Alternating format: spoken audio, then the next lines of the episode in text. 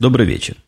3 января 2007 года, около 8 часов по среднеамериканскому времени, 106 выпуск подкаста от Умпутуна.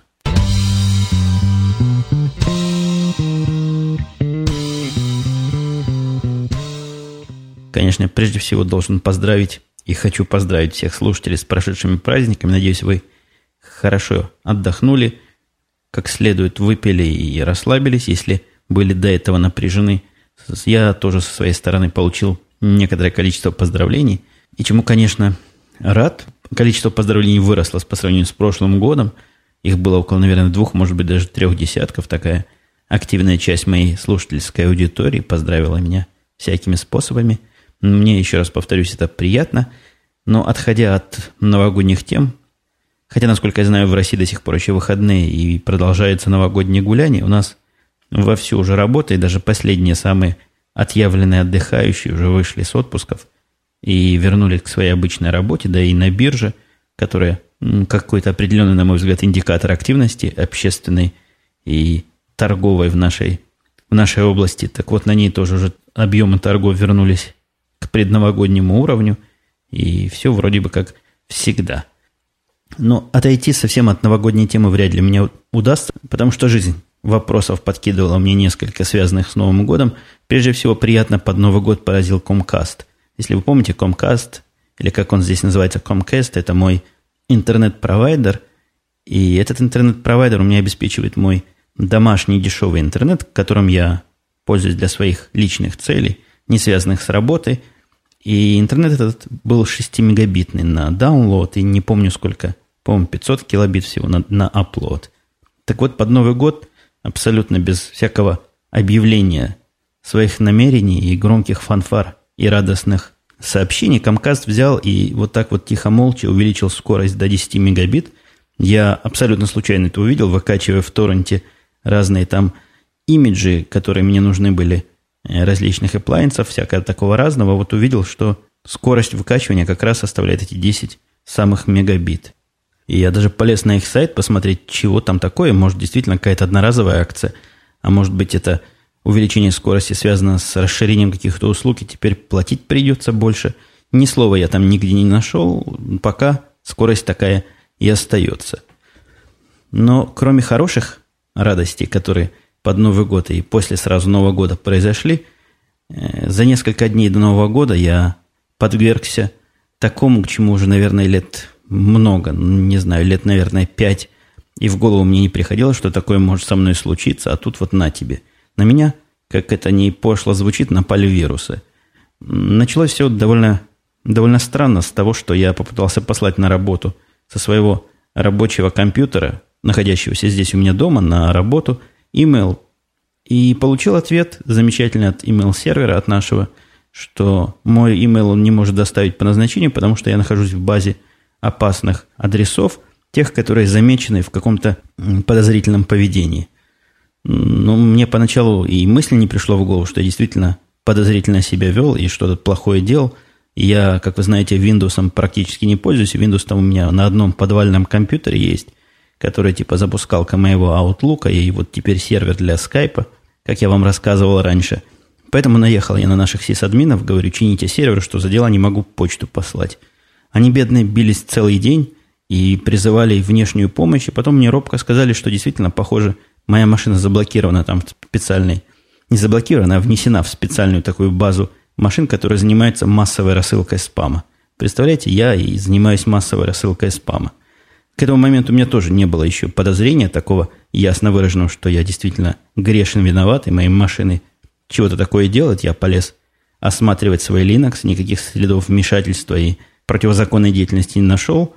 А на Windows-то я особо не думал. Во-первых, потому что там стоят все рекомендованные наши конторы антивируса, которые вроде сами обновляются и как-то сами там все чинят. Стоит всякие фаерволы виндосовские. Стоит все, что в Windows можно включить. У нас иначе, если все это не включено, машина вообще в сеть не выйдет в рабочую. Но все равно решил запустить дополнительный антивирус. Поставил его туда, запустил и просто прослезился – он за ну, довольно долго работал, наверное, минут 30-40. Нашел в разных местах сотню вирусов. В принципе, сотню зараженных файлов одной из разновидностей вируса. Я потом выяснял эту проблему повнимательнее, оказывается, это вирус такой умный написали. Злоумышленники, который первым делом отключает автоапдейт всего, чего может отключить, прибивает автоапдейты вируса, автоапдейты самого Windows XP и занимается своей какой-то вредной деятельностью. Ну, в моем случае он занимался рассылкой спама. И я намучился, пока его вычистил, просто потратил на это часа 4, наверное.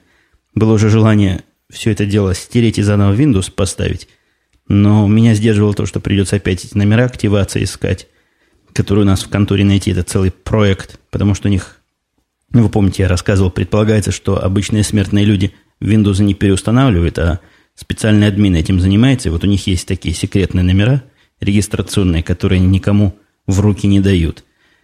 Оказалось, собственно, что вирус этот, видимо, Оказалось, это сильно сказано, но, видимо, вирус этот проник после установки Windows и до момента выкачивания сервис-пэка и запуска антивируса. Ну, прошло там, я не знаю, наверное, минут 30, и за эти 30 минут он сумел подхватить заразу, которая сидела там тихонечко и делала свои гадкие дела. Но после того, как я все это вычистил, я теперь регулярно наблюдаю за этой виндосовской машиной, вроде все тихо, чисто, никто больше не ругается, и тишина и гладь меня убрали – автоматически, надо сказать, из этой базы рассельщиков, за что им большое отдельное человеческое спасибо.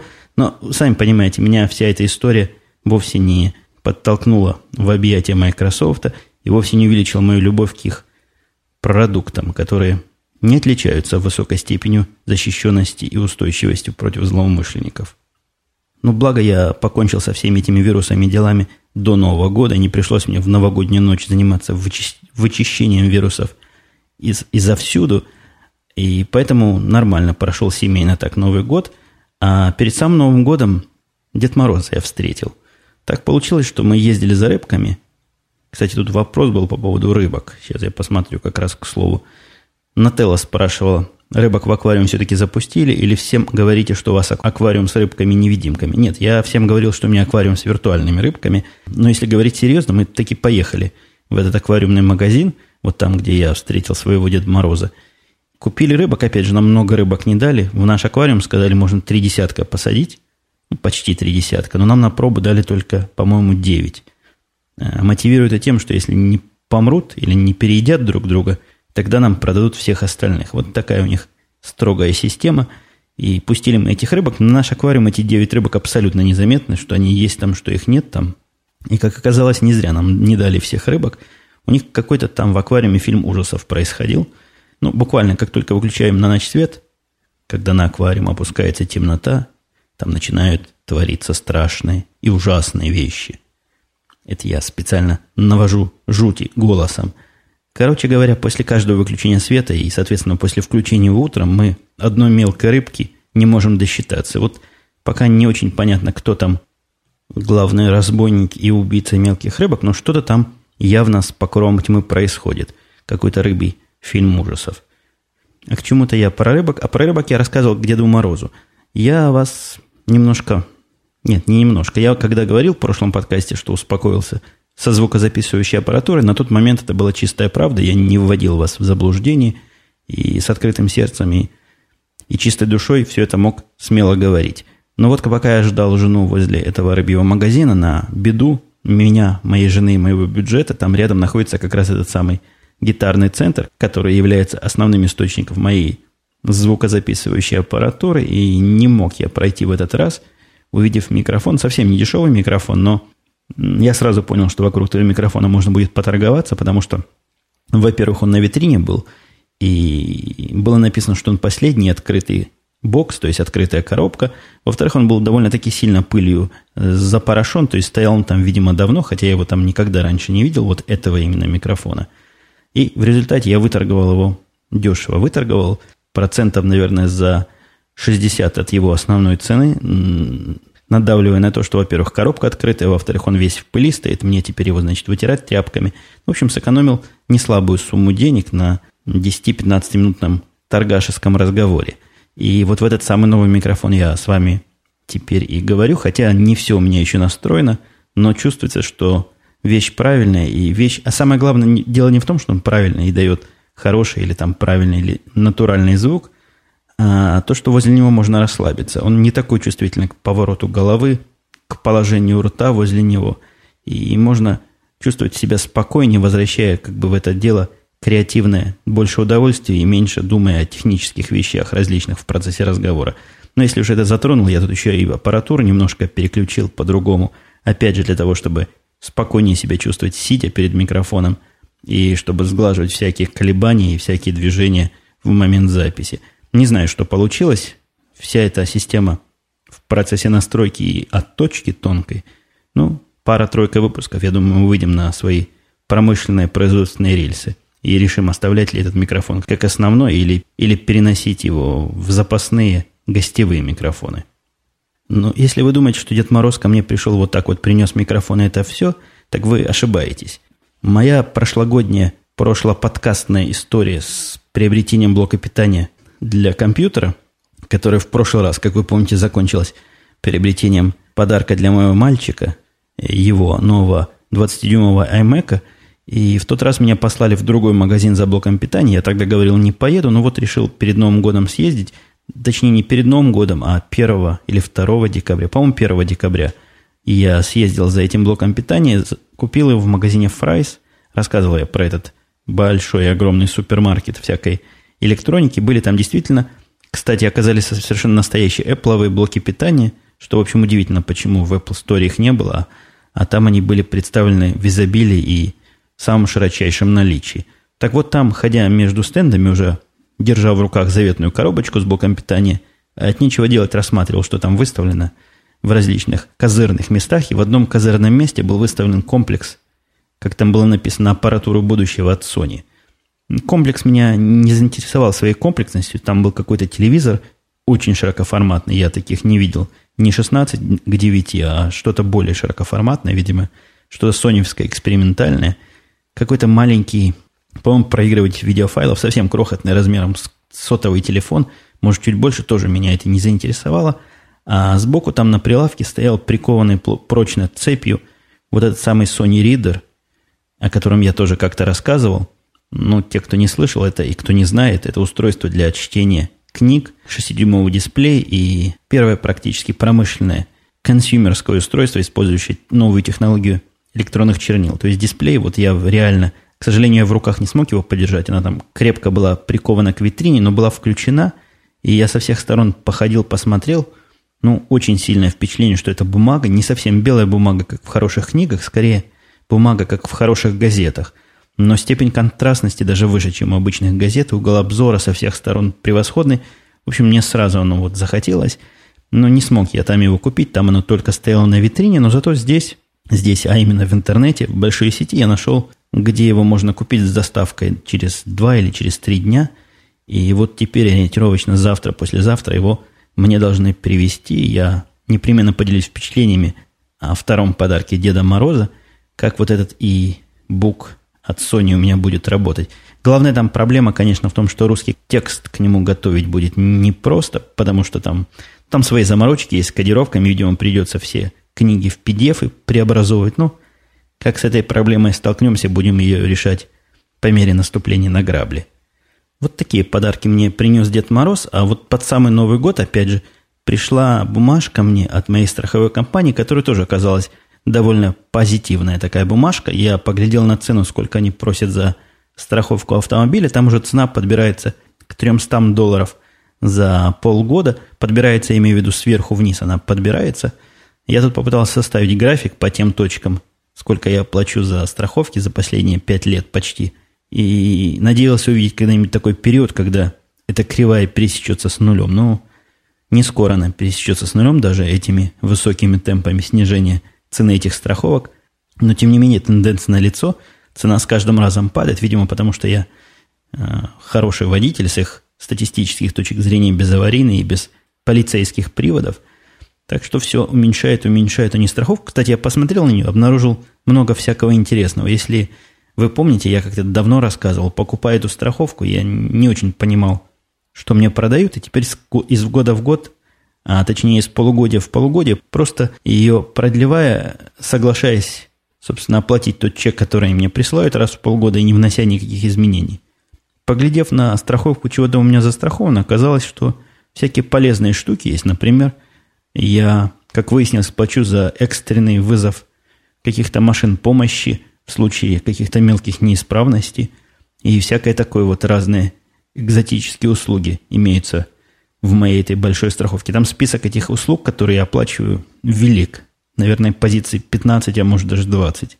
Возможно, стоит на них как-нибудь пристально посмотреть на досуге и убрать лишнее.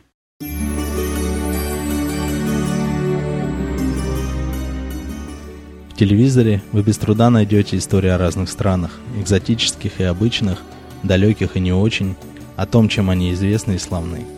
Благодаря Арподу вы можете не только узнать о разных странах, но и о том, как живется там близким вам по духу и уж как минимум языку людям. Россия, Израиль, США, Германия, Канада, Турция, Марокко, Беларусь и многие другие. Нанесите на вашу подкаст-карту еще одну точку – Дубай. Я говорю вам «Мархаба», что по-арабски означает «привет», и приглашаю узнать немного больше об Объединенных Арабских Эмиратах молодой российской семье, проживающей там. Найти мою ленту можно на alexsmith.arpod.ru Ну еще, опять же, под Новый год. Все с Нового года тема не сходится, хотя с самого начала я сказал, уйдем от Нового года, перейдем к другим темам. Все темы сегодня практически так или иначе навеяны Новым годом, что неудивительно. Так вот, под Новый год я, имея много времени, тут занимался просмотром телевидения – и просмотром различных фильмов, которые теми или иными образами достались. И, знаете, приятно удивился современному российскому кино, кине, кином. Ну, в общем, кином этим я приятно удивился. А именно, посмотревший фильм, я не знаю, насколько он новый, но для меня он абсолютно новый, я его не видел и не слышал раньше, который называется, если я не ошибаюсь, «Охота на пиранью», но совершенно точно он снят по мотивам произведения Бушкова.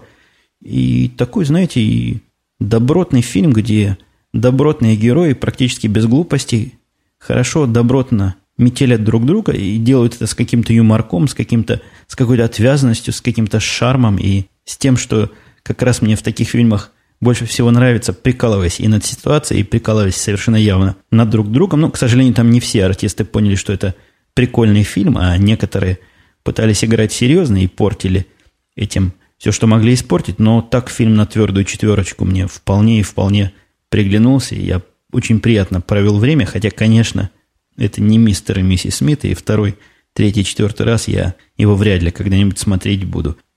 А вот другой фильм, который у нас по телевизору шел, называется «32 декабря», у меня такое впечатление, что я его уже видел, и, по-моему, его даже уже ругал, но на всякий случай ругану еще раз. Просто фильм, на мой непрофессиональный, не кинокритиковский взгляд, показывает некое падение школы актерского мастерства, произошедшее – там я не буду вам рассказывать, о чем был фильм, но вначале его играют старые проверенные герои, артисты, то есть Джигарханян, э, Мягков и, по-моему, Роговцева были в начале, а потом они вроде как по сюжету превращаются в молодых. Так вот, этот момент превращения, он драматичен не только с точки зрения сюжета, но и с точки зрения ну, разительного падения качества игры и достоверности всего происходящего. Это даже трудно объяснить словами, это надо видеть. Но, конечно, разница между этой старой школой, которая наверняка была, и тем, что, видимо, представляет собой новую школу, просто чудовищно, и лежит между ними непреодолимая пропасть. А еще в киносторону один из вопросов, один из вопросов, один из комментариев, который задал шум «Наша музыка», он меня спрашивает про текущую ситуацию с телевидением, телевизорами, контентом в смысле HD. HD – это High Definition телевидения. На всякий случай поясню негиковским слушателям. Я не знаю, пишет Шум, в твоем подкасте и радио в это стоит обсудить. Америка и Япония в этом смысле более продвинуты, чем Европа, и то, что у вас сейчас, будет у нас через некоторое время. Вопрос он спрашивает, смотрю ли я HD на компьютере или на телевизоре, какое разрешение реально используется, насколько телепередачи. Вот много вопросов. Один из вопросов, ты покупаешь в iTunes в каком разрешении, сколько каналов показывает в HD – Длинно-длинно тут он спрашивает, но я как-то эту тему уже освещал, у меня с тех пор особо ничего не поменялось, за исключением того, что в iTunes нельзя в разных разрешениях покупать, продается в одном разрешении 640 на 480, но сжато очень качественно и растягивая на телевизор. Картинка просто превосходная. Телевизор у меня все еще не HD, хотя я смотрю на этот Full HD соневский новую линейку телевизоров, очень они мне понравились своей картинкой, но цена как-то кусается, хотя я говорил, как-то, наверное, полгода назад, что каналов то ли два, то ли три десятка, так вот их количество только растет, каналов становится все больше и больше, что по HD смотреть найти можно. Антенны HD-шные есть, где можно тоже массу всего словить. Был у меня проект этого HD-телевизора на Новый год, но видите, Дед Мороз мне в этот раз принес другие подарки. Но не все позитивно, надо немножко для компенсации иня янем или для компенсации яня инем привести и негатива. Негатив таки появился, и негатив, и таки появился идиот у меня в комментаторах. Давно не было, который совершенно отвязанно наехал там на меня, по-моему, на хабре, предложил убить себя об стену. По-моему, это хамство, когда, ну, на современном вот этом компьютерном новоязде, когда предлагают автору «бей себя об стену», это, по-моему, такая крайняя форма недовольства э, моим творчеством. Ну, вот такой вот такой вот типчик появился, но я думаю, он нас больше слушать не будет и не будет радовать своими ограниченными комментариями. Подводя итоги, это я уже к другим, к рабочим темам немножко перехожу. Так вот, подводя итоги прошлого года, я в виде позитивной тоже такой стороны рассказал, что на, на работе начали понимать, для чего они нас приобрели, и начинают нас таки загружать действительно работой по специальности и по нашему направлению – очень приятная нагрузка у нас возникает в том смысле, что несколько проектов, которые надо срочно закончить, уже давно такого не было, чтобы кому-то было важно закончить проекты в срок, а тут вот действительно появились настоящие проекты, настоящие планы мы строим, и как-то совещания начинают происходить с людьми, которые хоть как-то понимают, о чем они говорят. Меня этот процесс, как человека, изголодавшегося по практическим результатам своей работы и по руководству, хотя бы руководству с целью достижения какого-то результата, меня процесс крайне радует, хотя, конечно, тоже этот процесс идет у нас ну, не самым оптимальным образом. Мне сегодня надо было, я не буду технически рассказывать, как это именно надо было, но поверьте мне, выполнить некое изменение системное, которое, наверное, выполняется в течение 5, может быть, 10 минут, причем из этого, из этих 50 минут будет 8 минут технику дойти от того места, где он сидит, до того места, где изменения надо произвести.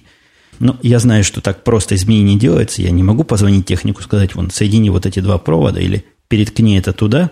Надо официально открыть дело, попросить у человека, который нас курирует, чтобы он этот проект начал двигать. Потому что любое, любое что-то – это проект. Но оказалось, что ситуация немножко поменялась, и для того, чтобы этот человек мог начать двигать этот проект, мне необходимо в специальной системе открыть такой квиточек, тикет. О тикетах я тоже рассказывал. И я занимался сегодня часа 4, наверное, пытаясь открыть этот тикет, который не хотел принимать сначала моего имени пользовательского, потом моего пароля. Потом мне не хватало прав. В общем, часа 3-4 мы с другими техниками, которые, надо сказать, были очень готовны помочь и перезванивали мне постоянно, пытались эту проблему решить, но в течение четырех часов я потратил 4 часа своей жизни и своей работы, и и рабочего времени на решение вот этой глупой проблемы, хотя, конечно, проблема была в конце концов решена, и тикет был открыт, и, видимо, завтра до кого-то дойдет, что эти провода уже, наверное, можно переткнуть и получить тот результат, который можно было бы и с другой стороны получить без всей этой головной боли. Но я за правильные пути, это, видимо, правильный путь решения, просто он какой-то немножко длинный оказался, и я надеюсь, может, потому что это первый раз, а теперь, когда у меня есть все параметры установлены в этой системе, и все там починено – может, в следующий раз это все произойдет быстрее. И завтра, это последняя рабочая новость на сегодня, завтра ко мне, завтра на работу выходит мой индеец, вот тот, которого я взял, единственный из всех этих кругов собеседования, длительных и нудных, о котором я с вами много и подробно общался. Приходит индеец, очень, он весь в оптимизме, он горит желанием начинать новые задачи. Действительно, и задачи у нас есть, чего дать я ему уже придумал. Некуда его пока посадить особо – но я вроде бы собираюсь Карла передвинуть в комнату компьютерную, в комнату, где раньше сидели компьютерные техники. У нас она называется Tech И на место Карла посажу этого индейца. Компьютер тоже еще не пришел, потому что процесс заказа компьютера это, это тоже, знаете ли, довольно комичная история. Для того, чтобы заказать компьютер для нового работника, необходимо открыть тикет в другой системе. Там у меня username и пароль работает – эта система находится географически в Нью-Йорке. Так вот, в эту систему логинятся индийцы, настоящие индийцы из настоящей далекой Индии, и чего-то там делают. Я не очень понимаю, но, по-моему, они переносят эти заказы из одного места, из одной системы в другую. И время от времени начинают посылать мне имейлы обратно и спрашивают, какие-то с их точки зрения, видимо, наводящие понятные вопросы, которые я вообще не понимаю, чего они от меня хотят, но у нас есть специальный в конторе человек, который понимает, о чем они говорят. Вот этому человеку я переадресую ответы, он отвечает, пишет мне, я обратно индейцам. И в результате, вот в конце концов, после такого, простите за выражение, геморроя, они открывают другой тикет, другой запрос, опять же в нью-йоркской системе, и после того, как этот запрос появился, мне дается специальный такой волшебный номер, и как только у меня этот номер есть, это означает, что все на мази, еще 2-3 недели, и все оборудование для моего орла придет. Так вот, этот номер я только сегодня смог получить, хотя процесс заказа оборудования компьютера для разработки дисплея, там, клавиатуры, всего рабочего места начал где-то недели 2-3 назад, но вот процесс не быстрый. Так что первую неделю он у нас посидит на запасном компьютере, который как раз специально для этих целей мы и держим, как люди, наученные горьким опытом. Придется мне для индейца пораньше на работу приехать, вот придет человек, а там все чужие незнакомые, любимого меня начальника нет на месте, еще испугается, домой бежит, мало ли. Поэтому выйду я в часов, наверное, в 8, чтобы в 9.30 наверняка быть там. Наверное, он часок подождет его – его там окучат кофем, напоят. Но все равно необычно рано придется мне встать. Я в последнее время тут совсем сбился, уже мушка моя сбилась. Ложусь не раньше 4-5 и встаю не очень рано, а вот придется, видимо, сегодня вечером этот мой кривой распорядок менять. Как-то сегодня у меня немножко скомканно и сжато получилось, и как-то не знаю, насколько все это удачно будет слушаться, но имейте снисхождение. Первый подкаст после Нового года, после всех этих праздников, сопровождающихся попойками и всяким прочим распитием спиртных напитков. Надеюсь, в следующий раз мы выйдем уже на более стабильные и более подготовленные темы и рельсы. А на этом я с вами прощаюсь, как обычно, до следующей среды. Услышимся на следующей неделе. Пока.